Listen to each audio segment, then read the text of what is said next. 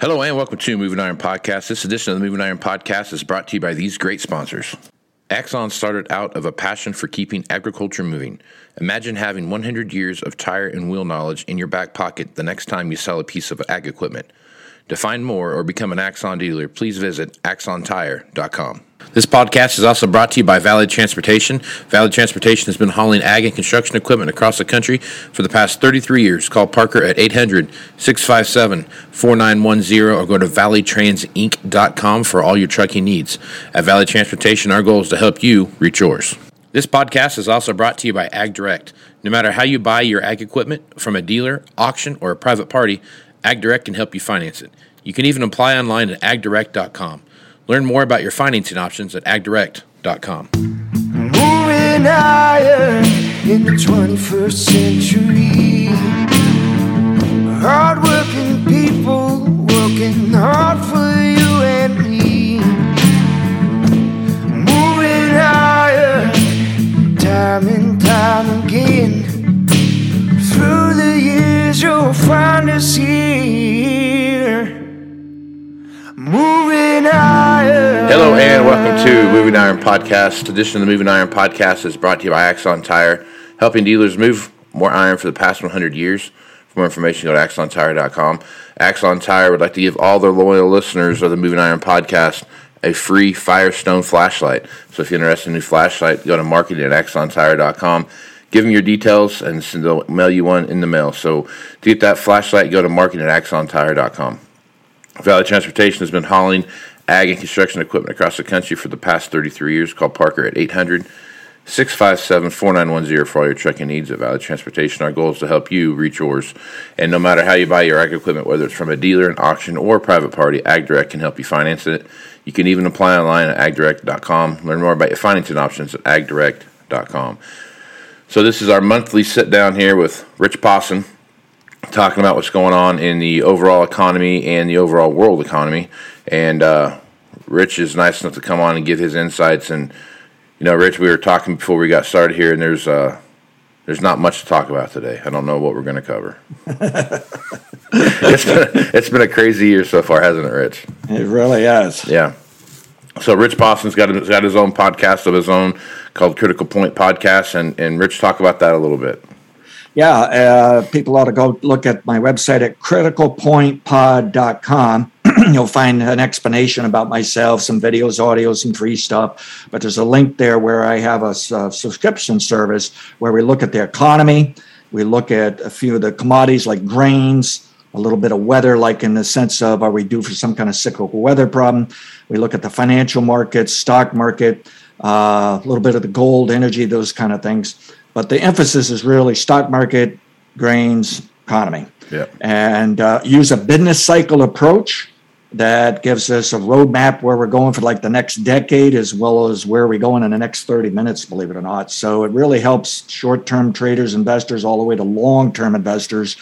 Uh, as well as help businesses for uh, long-term business planning to get a general idea where we're going throughout the year, that kind of thing. Right on. It's, it's well worth your while, folks. Give that thing a listen. There's a he has some free stuff. He's got some stuff that's a subscription based stuff, but what's out there is great. And then also follow Rich. Give your uh, Twitter Twitter handle. Yes, uh, so the Twitter handle is rich underscore Posson, P O S S O N. check that out too. A lot of good charts and stuff he puts out there. A lot of good uh, analysis of what's going on. So, uh, Rich Posson's a, a wealth of knowledge. Make sure you guys follow him. So, all right, Rich. A lot of stuff happening right now. We got a lot of things moving in uh, the economy in an uncertain direction. There are more articles that I've read about the Chinese lockdowns and the overall Chinese economy and some fear they have there. We've got the inflation issue that we're still up against. We've got um, housing starts uh, have come down. Uh, you look at that that data. Price of lumber's coming down right behind it. So there, there's all those things doing, and then and then the dollar has been performing performing in, in different in different directions, and, and what that looks like too. So, Rich, I guess where you want to start at? What there's there's a I just threw a bunch. I threw about five hours of podcasts out there just a minute ago. So so, so where do you want to start at? Let- Let's start with inflation because Okay. actually, in a few minutes here, uh, the government will publish uh, the PCE uh, inflation uh, a number, and I realize in media and the public they normally watch the CPI, but uh, people at the Federal Reserve actually like the PCE better, and I think I do as well. But they're both similar, and I study both in this business cycle modeling of where the economy is going and commodity prices and uh, stock market. Um, uh, a lot of people are hopeful the PCE in the next few minutes is going to come out quite a bit lower. Uh, I have no idea. I don't want to speculate really on what it will do this time around, but I will say I'm convinced inflation's peaking. I think we see lower numbers later this year on into next year. The problem is I can't get a handle on how fast it will come down. It may be that next year's the better year to really pull inflation down. And keep in mind when we speak of bringing inflation down, most of us are speaking of the, the speed of inflation, the change of it. Uh, I've done some serious research in just the last week here on this PCE and CPI. If you look at them, they basically just gone up forever. So what that implies is, hey, prices always go up, and and if you talk to the average person on the street, they'll say, well, of course it does. I see it. Right. you know, yeah. it never it never goes down in the store. And I right. remember I remember discussions with the uh, president of a major uh, food company. Uh, in fact, he was uh, part of the family that founded it, and he just says basically what happens is uh, prices shoot up, and a lot of the food processors don't really benefit from it. The farmer benefits from it, but then what happens is prices come down as the farmer produces more. But this says we don't lower our prices as fast going into the store, and he says that's where we make our money. And if you look at it, uh, uh, years ago, I looked at government data, and that's how it works. It goes up fast, comes down slow, but in the store, it may never come down. Right. it's yeah. just, okay. So we want to have an understanding of that, that this PCE and CPI stuff is just going to keep moving higher all this decade because that's just what it normally does. But it dips one or two months at a time and then up for several months and then one or two months down.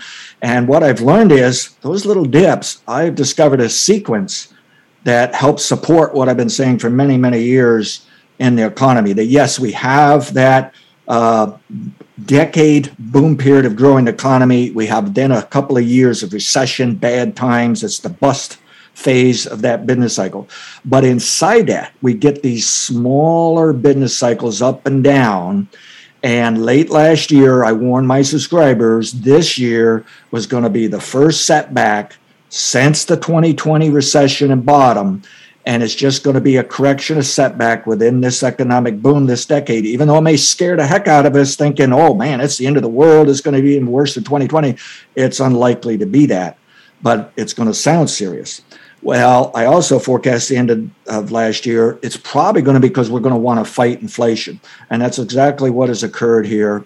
We're seeing uh, PMIs uh, coming down, and that normally means the GDP should come down. And this week we learned GDP is down 1.5%, negative GDP. The economy actually fell backwards for the first quarter.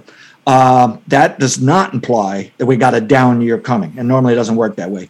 The economy will likely recover later this year and will be okay. okay. But it does support this thinking that we're going to fight inflation, but unfortunately hurt our economy while we do it and but i'm looking at the how this sequence is going with all this inflation numbers. And it's saying as of march was the earliest to look for a type of long-term people uh, peak in the inflation rate. So i think it's already peaked but i can be wrong for a few months here. But as i look out to next year we'll bring inflation down. And uh, so to me, I'd like to see this report come out this morning showing a nice drop, but even if it's just a little one, I'm fine with it. I think we're in a process of pulling this inflation down. Now, uh, what we're doing here is as we slow the economy, we should see evidence of things coming down. And what we've had this week is a, a home sales report that by one measurement was off 16%. Another measurement, it was down by 26%. I forget which one it was. It was month to month, quarter quarter, and then they did year to year. So, and I'm in the real estate business too, and we're seeing that listings are starting to increase as people are getting scared they're missing out of the high prices, but the demand is really still strong. But you can see they want to try to get the price a little bit lower now, the buyer does. And there's a reason for that. Uh, if they need a mortgage, interest rates have zoomed. I mean, they're they've doubled compared to they were just a couple of years ago. So you know, that's making people saying, boy, this is going to cost me more. So therefore, I need try to get my price down. Well, this is going to help pull uh, inflation down uh, over time here. And we're seeing a variety of commodities rolling over. Like lumber prices are down quite a bit. I forget the percent down, but about a year ago, I made a forecast. Lumber's topped. I even tweeted a chart last night on it. It's worked. It topped uh, about the time I said we might have been a week off or something. It's come down, and I'm forecasting lumber prices to keep working lower this year. Um, and I do have some downside targets that suggest it could come down quite a bit. Yeah, but you got to remember, I'm looking at futures. It's going to come down slower in the store. Okay, um, that's good. That's good to hear. But, yeah, and it should it should pull down that uh, that inflation uh, the number here over time. Now, will it come fast enough uh, for the Fed to to maybe back off here? I don't know, but uh, I'll give you my stance. If I what I would do at this juncture, if I were running the Fed, I'd probably in June raise it a half a point in interest rates, just like what everyone's betting on. But I also would send a warning. I might not do a half in July, and most people are betting it's going to be another half point rise in July. I'll say it's going to be a quarter or a half, and then most of the people, especially on Wall Street and banking community, are betting that the Fed will just keep raising rates nonstop right into next year. If I were the Fed, I'd say, you know, I might skip once in a while. And I can also just keep it at quarter points only. I think the Fed should send a message this is working, and we don't have to push this so hard to hurt our economy so bad that we fall into a recession. I don't know if the Fed's going to say anything like that, but that's what I would say. And the reason I, I think we're on this track, if you look at the bond market, interest rates have rolled over. We shot interest rates up above 3%, close to my 3.2 uh, percent target. And yet they backed off now. We're down to like 2.7 something in the 10 year note. For, the, for that big of a drop in interest rates, the bond market is saying that it believes uh, we're winning the war on inflation and we are hurting the economy. But it's also saying, well, let's not overdo it. Let's not drive ourselves into a recession here. And I think what it's saying is let the Federal Reserve keep raising its interest rates, but there's no reason to take the free market interest rates that you and I pay and just keep soaring them the way they've been doing. So I think it's stalling out. They're reevaluating, and I just put up a free video um, on what I think is going to occur for interest rates in the next year. And ideally, interest rates will go higher into the end of the year, maybe start of next year, and then back off for a while. They may even back off all the way into 2025 before going higher later in the decade. Okay. That makes a lot of sense to me. We don't have the time to explain that, but I think that's how it's going to work. However, even though I just said the highest interest rate ought to be near the end of this year, I'm a little suspicious their rates are just going to move sideways. And I'm even thinking we're in the 2.7%. We may yet see 2.6 to 2.5 in coming months, especially if we can see some evidence we're winning on this war inflation. So I think the bond market has always been said to be smarter than the stock market of figuring out the economy and where various things are going. And I think the bond market is giving us some evidence. It sees we're winning on this uh, this inflation. We're seeing some things coming down. Uh, this morning, somebody was tweeting fertilizer prices down 30%. Well, that's probably too late to make yeah. an impact here. But I, uh, you can see it, it is coming. And, and the weird thing is, it looks to me like the consumer and businesses were already just before the Fed raised their rates. I think they were already saying, this is ridiculous. This is too high a price. I got to do something about this if I can. And I think we were already start working on peaking interest or inflation. And now, what, uh, then when we added the um, the Federal Reserve raising its rate, the free market rose much faster. Right. And so the free market interest rates was doing the dirty work for the Fed, but at least the Fed was backing them, saying, let's get these rates higher, let's slow down this economy. Now, some people have asked me, well, why in the world do we raise interest rates to kill inflation and why would we hurt our economy? Well, unfortunately, it's one of the few tools we have uh, to curb inflation. And that's what Paul Volcker realized by 1980 and why the Federal Reserve hired him, because he was a specialist in this thing. And he basically just said, you've got to raise interest rates faster than inflation and uh, and just and you do have to hurt your economy. That's the cost of killing inflation. Now, back then, inflation was much more serious. It had been going on for 10 years at 7% average inflation. We've only had one year or about 12 months that we've been knocking out as high as 8.5%, 9%, some say 10% inflation. That's not very long at all. What we have is a miniature version of the 1970s, but I agree with the Fed uh, in the sense of not ignoring that. I kind of felt like I'd ignore it. Now I can see, no, that was high enough. What they're thinking is, yeah, but if we don't do anything about this, could it be that we keep that inflation that high for the rest of this decade and it turns into a 1970s? So what the Federal Reserve is saying, we're going to jump on this much more aggressively than they did in the 1970s. They're doing a miniature Paul Volcker moment, slam those interest rates up. But they were hoping to get the free market rate to do their dirty work for them, and it's yeah. done it.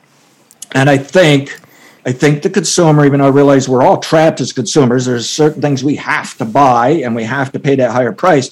But I think we're seeing evidence that people are trying to buy different things, move things around. They're trying to shop more. Uh, credit card looks like they're spending more than ever, but if you adjust it for inflation, they're actually not buying as much. And in the last in recent days, we've seen retail inventories just soar over the last 30 days compared to six months, 12 months, a few years ago.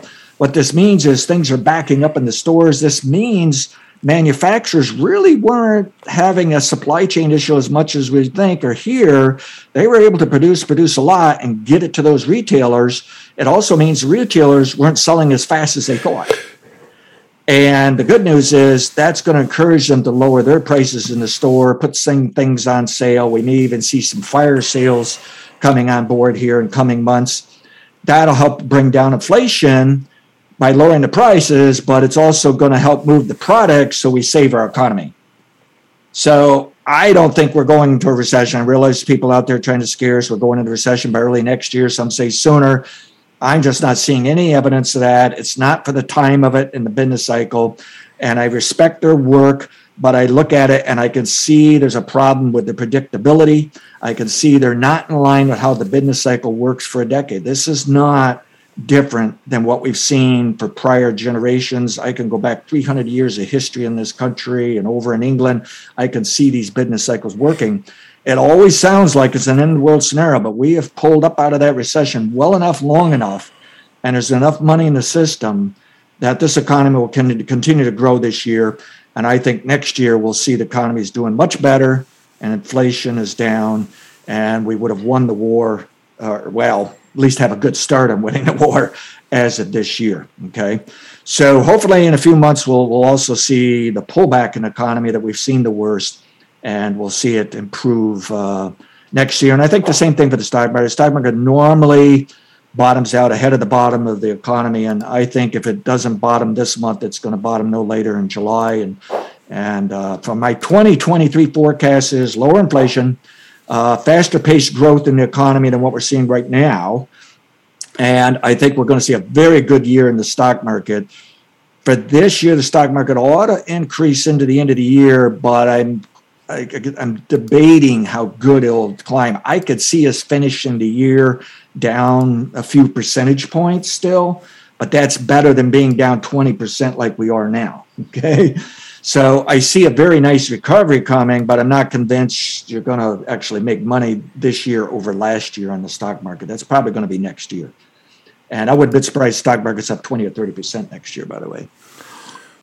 So we're, we're going to get through this. So this is a this is a correction of the economy, a correction of the stock market when you look at the whole decade. When you're looking at just year to year, it looks a little more serious and scary right now, uh, a little more than a correction, you know. Mm-hmm. And uh, but again, the model was forecasting it could get this serious, and we've done it before when we go back 100 and some years in, in our economy and markets. And uh, so, uh, you know, there you have it. I, I like, uh, you know, what we ought to do? We ought to touch base here on uh, on the dollar because. Um, I forget the date, but I put out a free video. I told my subscribers I called a long term top in the dollar, but warned I could be months early on it. That what I was really focusing on is one of the more important sell signals during a year for the dollar index, not necessarily specific uh, currencies.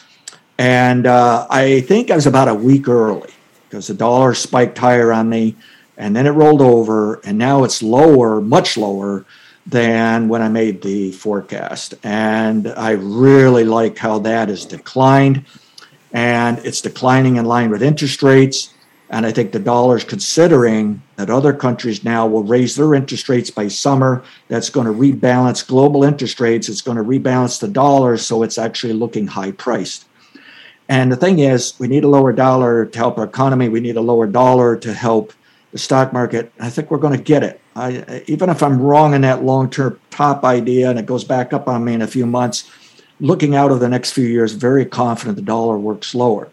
Now, I want to warn the commodities people, however, that a lower dollar right now in the next few months is unlikely to help push commodity prices higher because commodities are already high enough.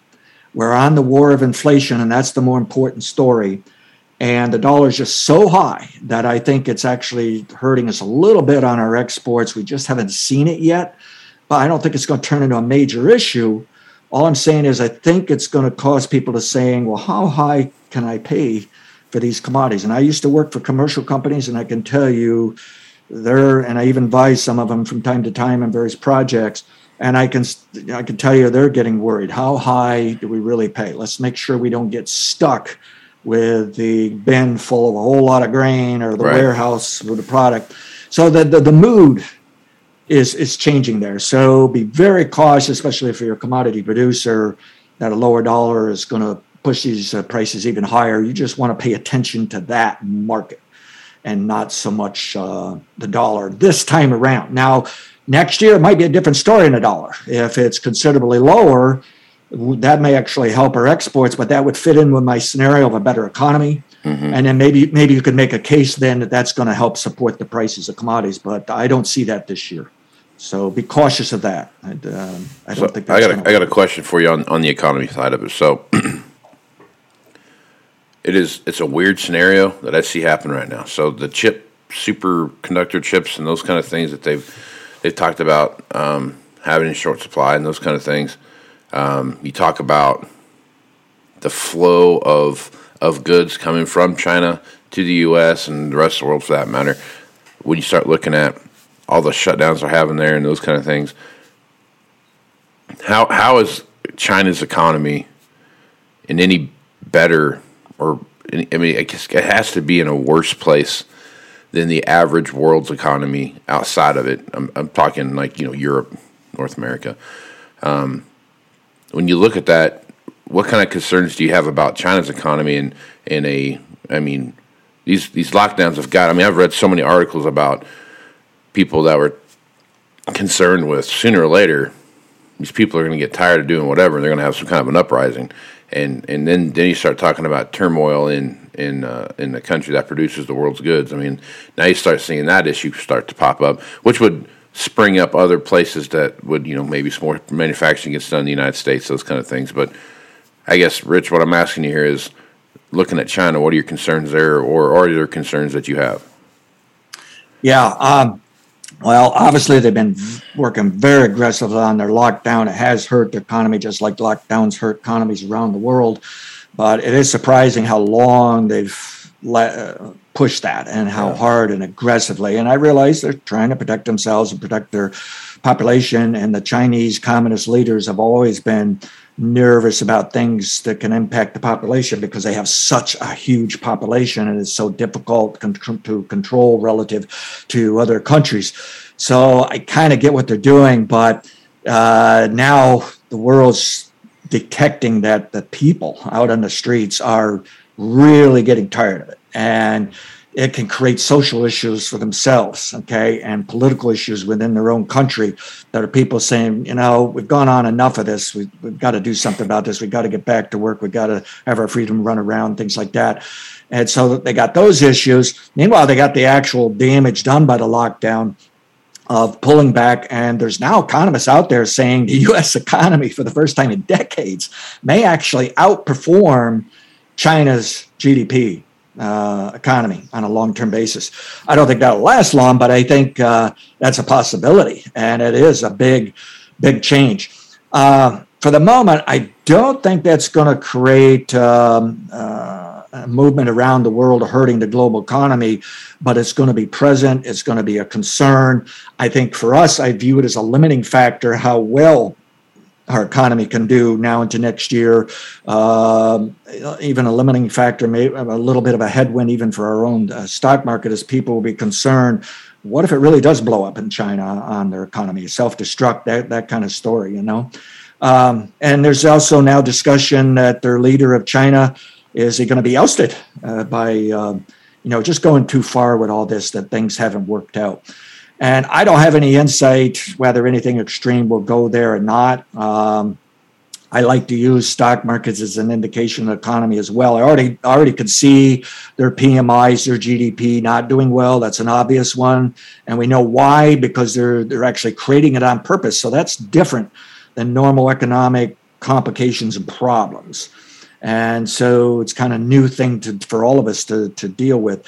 But I will say their stock market has already been beaten up enough that it's actually trying to find a little support as though it's a little optimistic uh, for the future. And I think the Asian country stock markets actually look very well here uh, for a bottom. Uh, South Korea's stock market is firming up. And I read this morning that their currency, the won, is uh, doing a bit better as well. And like for the chips and so forth, we want to keep an eye on Taiwan and a few other little nations out there can actually do more business with us on chip side than anything we're doing with China or over in Europe and other countries.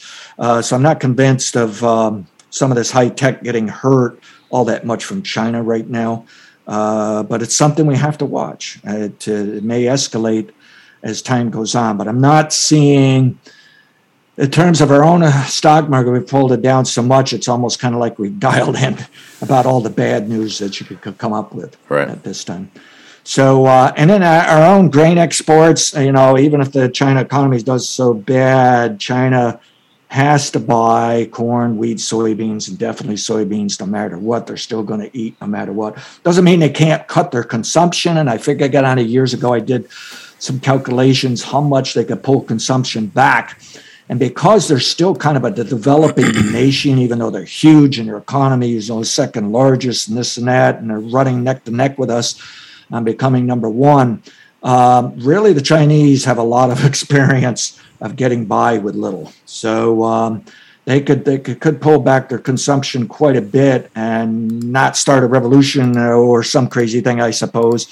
But I'm not picking up indications like that. So I think we'll still see good. Uh, soybean exports and things like that. I'd be more concerned of the political issues uh, over China versus Taiwan versus US, and maybe even versus Japan, South Korea, North Korea, uh, interfering with our trade issues. And it does look like we're trying to do some things tariff wise to get more business with China. Mm-hmm. Now, that's a trade off because we're also pushing back saying, hey, if you move into Taiwan, we're going to move into Taiwan. right. and uh, there's another wild clear. card. Yeah. yeah. yeah. So there's definitely some things, even though I'm bullish the stock market the next year and I'm bullish this whole decade, let's face it, there's geopolitical issues that could blow up on us anytime yeah. during this decade. And so we always have to manage our risk here, no question about it. I you know, even though I'm bullish for the decade, I'm not blind that uh, something could go wrong, and I'll do my best to look out for it. And I think the model's pretty good. It's fascinating to me how the model can show these little periods of time of saying, you know what, crap's going to hit the fan, folks. right. and, and yeah. you know, and and we might be able to not tell the detailed story how why, but it gives us a warning. Okay, we better protect ourselves a little bit. And it is fascinating how the bad news will show up about that time that the model. Uh, will will suggest that. And like I say, right at the moment, the model is saying we're going to survive this uh, this terrible start of this year. And there's even people that have done some analysis over in the stock market, uh, quant analysts and technical analysts and chartists and this and that. They claim they've looked back at uh, uh for, uh, for, this um, up up to this point for this year, and they've ranked it against all the way back to the 1930s. And there's only like six periods that have been this bad for the start of the year for the economy, the US, uh, the US in general, the stock market. And uh, they then said, okay, but where did we finish that year? And it's fascinating. They come up with the stock market was up from the lowest price of the year, up 15 to 19% medium average, but some years was up 30%. And this worked 100% of the time. So I love to see those wow. kind of studies because it backs my model saying, you know what, it's the, the year's not going to finish as bad as, as what we've seen early part of this year. And that's what my model is saying and why I warned subscribers back in December and even a little bit earlier. I said, if you want to summarize this year, it should be a down, up year for the stock market, but also for the economy. Therefore, bad news, rough times at the start of the year, a little better by the end of the year. And I, I think it's shaping up for that way, but there's still a lot of work to be done here uh, to turn things around. All right. So you look at this as what's okay, we talked about inflation, those kind of things. I want to hit the stock market for just a little bit. You talked about that just for a second.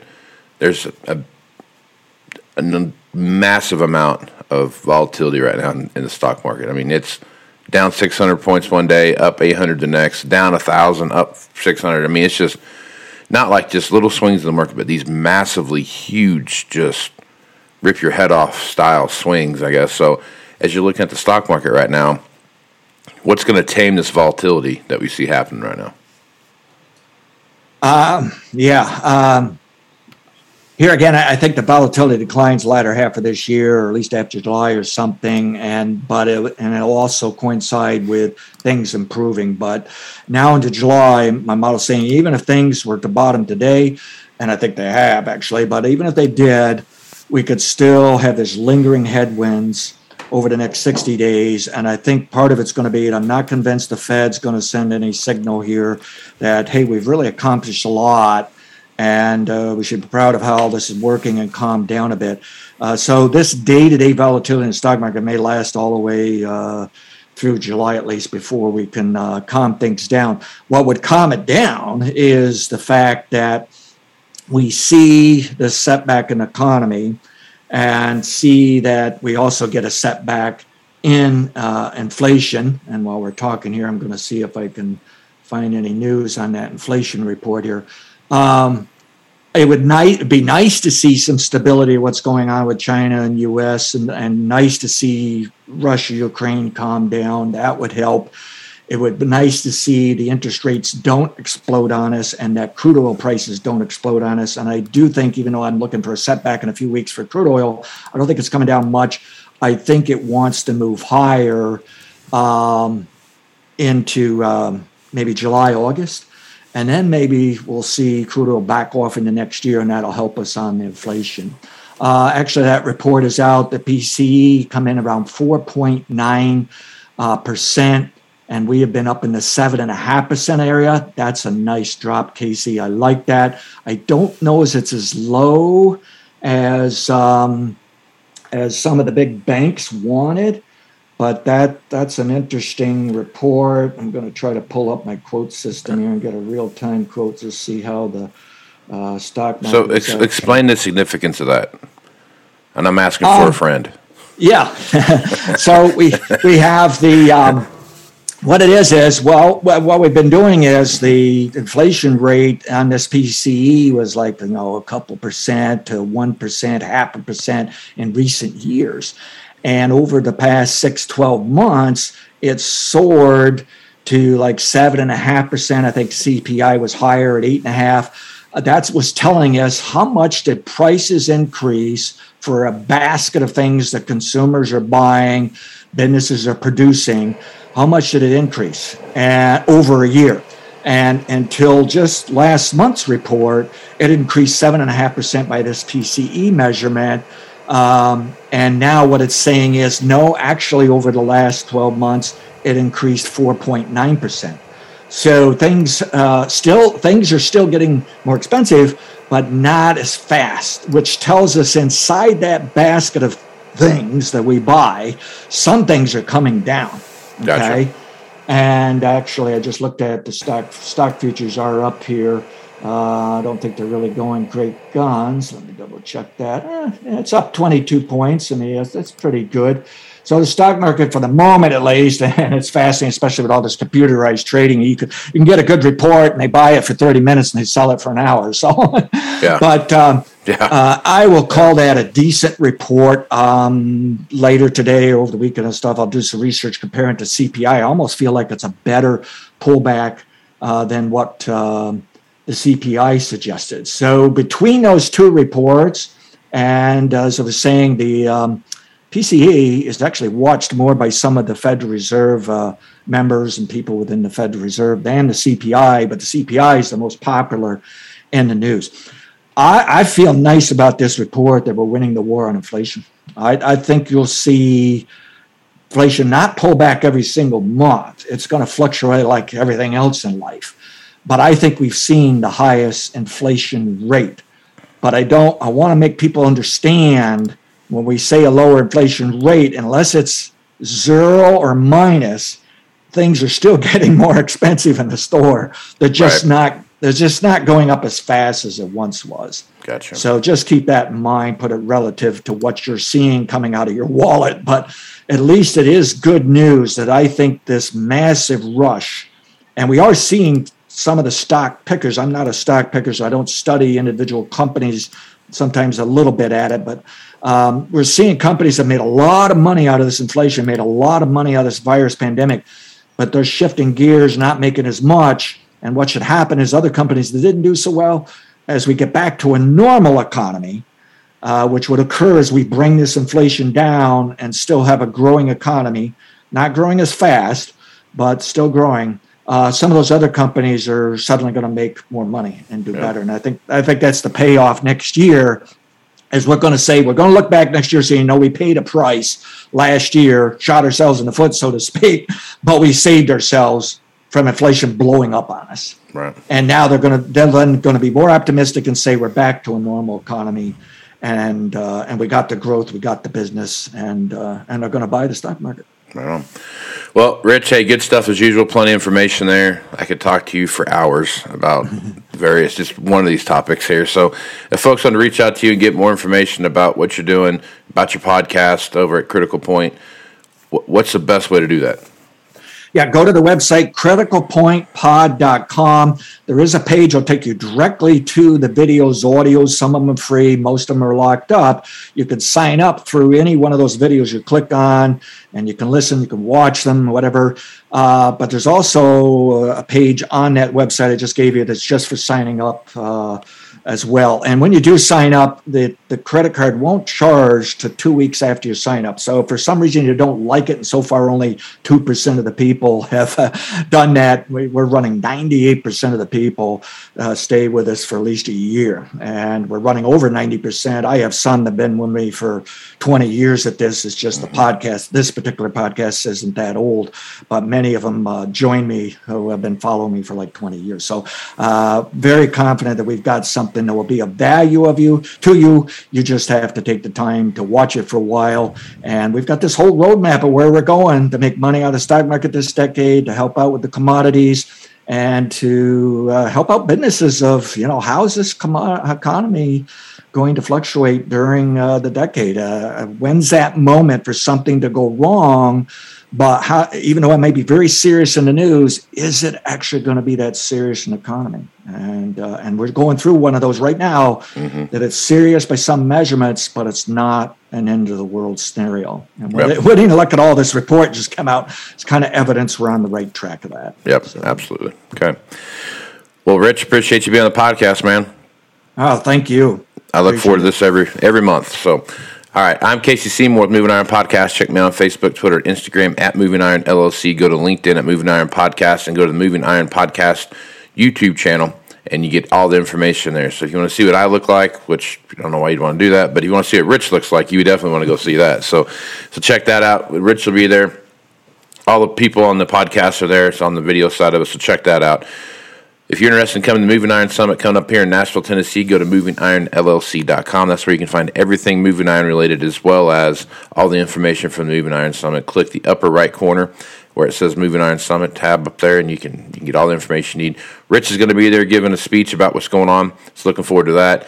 So uh, with that, I'm Casey Seymour with Rich Posson. Let's go be smart, folks out. Axon Tire is going to have more tips, tricks, and client advice throughout the year and in September at the Moving Iron Summit in Nashville. If you're looking to sign up for the event, please head over to movingironllc.com. We hope to see you there. Valley Transportation has been hauling ag and construction equipment across the country for the past 33 years. Call Parker at 800 657 4910 or go to valleytransinc.com for all of your trucking needs. At Valley Transportation, our goal is to help you reach yours. And no matter how you buy ag equipment from a dealer, auction, or a private party, AgDirect can help you finance it. You can even apply online at agdirect.com. Learn more about your financing options at agdirect.com. Moving higher in the 21st century.